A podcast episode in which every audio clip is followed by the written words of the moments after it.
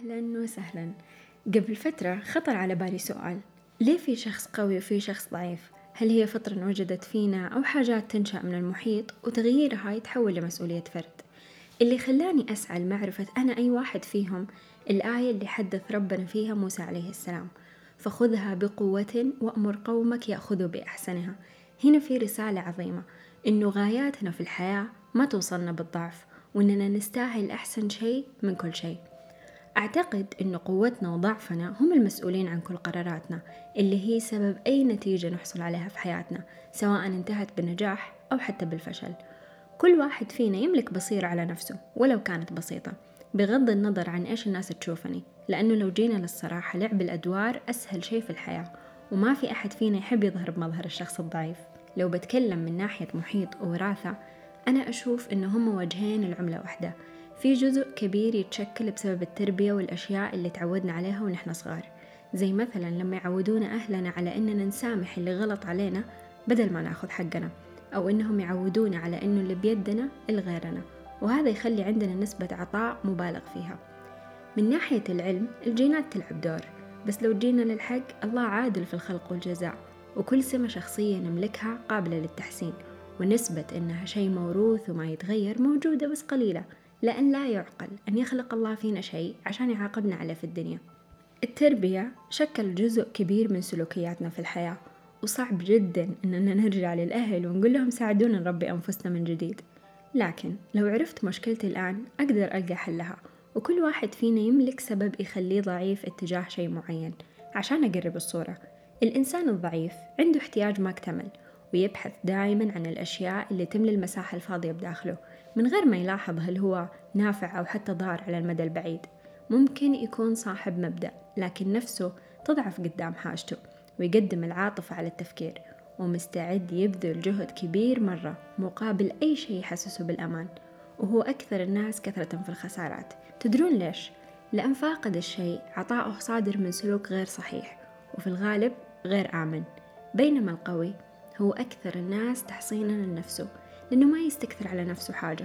حتى لو اكتشف أنه بداخله في نقطة ضعف، يعترف ويعرف يمليها بالمناسب لها، ببساطة لأنه يعرف قدر نفسه.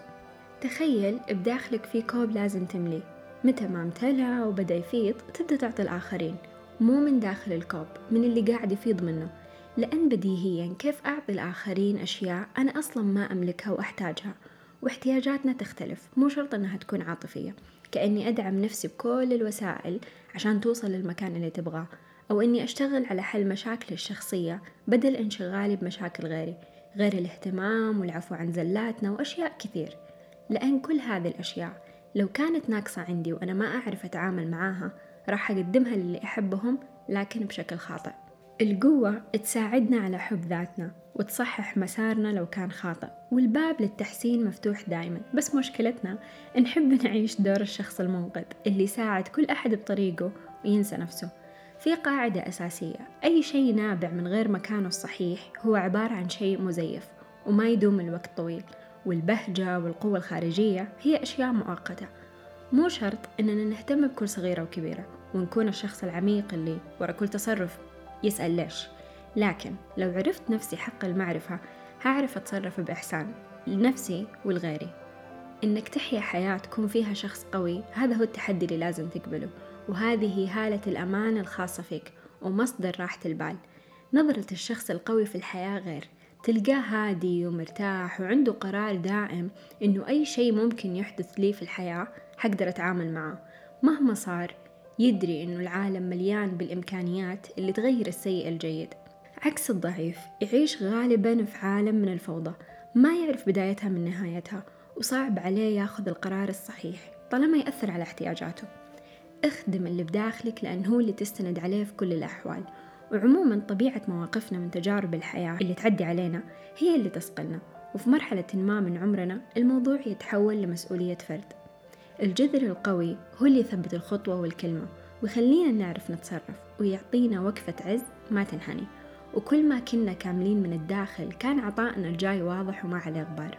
عن نفسي أشوف أن القوة هي عبارة عن حاجتين، اعتماد على النفس ومصدر قيمة جيد لها. أحيانا عشان نقوى لازم نسحب أنفسنا من اللي حسسنا بالضعف أيا كان، العمل اللي فيه شريك إذا شافني استصعبت شيء قال ارتاح وأنا بسويه، شخص من الأهل، علاقاتنا بأنواعها، وصاحب اللي عودني إني أعتمد عليه في كل قرار وخطوة أخذها في حياتي. وأي مصدر نحس بقيمتنا بوجوده وإذا راح تروح قيمتنا معه لازم نراجع أنفسنا فيه. ما أختلف إن شعورنا بالقيمة من اللي حولنا مهم، لكن لازم ما نستند عليه ونتعلم نعتمد على أنفسنا ونلقى مصدر آخر جيد لها، نافع لها في حاضرها وفي مستقبلها وحتى لآخرتها. التطور بطبيعته يحتاج الأشياء جديدة بحياتنا، سواء ناس أو تجارب أو مهن أو حتى مدن جديدة، ولا كيف بكتشف نفسي. والأهم هي الصراحة، لأنه على الناس نقدر نكذب، لكن بيننا وبين أنفسنا صدقنا جدا مهم، واللي مبني على المظهر الخارجي هو شيء هزيل يتأثر بأي موقف. بل الإنسان على نفسه بصيرة، فيما معناه أنك أدرى بنفسك أكثر من غيرك، وربنا أعطى كل شخص قدرة على فهم وحل مشاكله، بس نحتاج نلتفت لها بدل ما ندور الحلول بالخارج.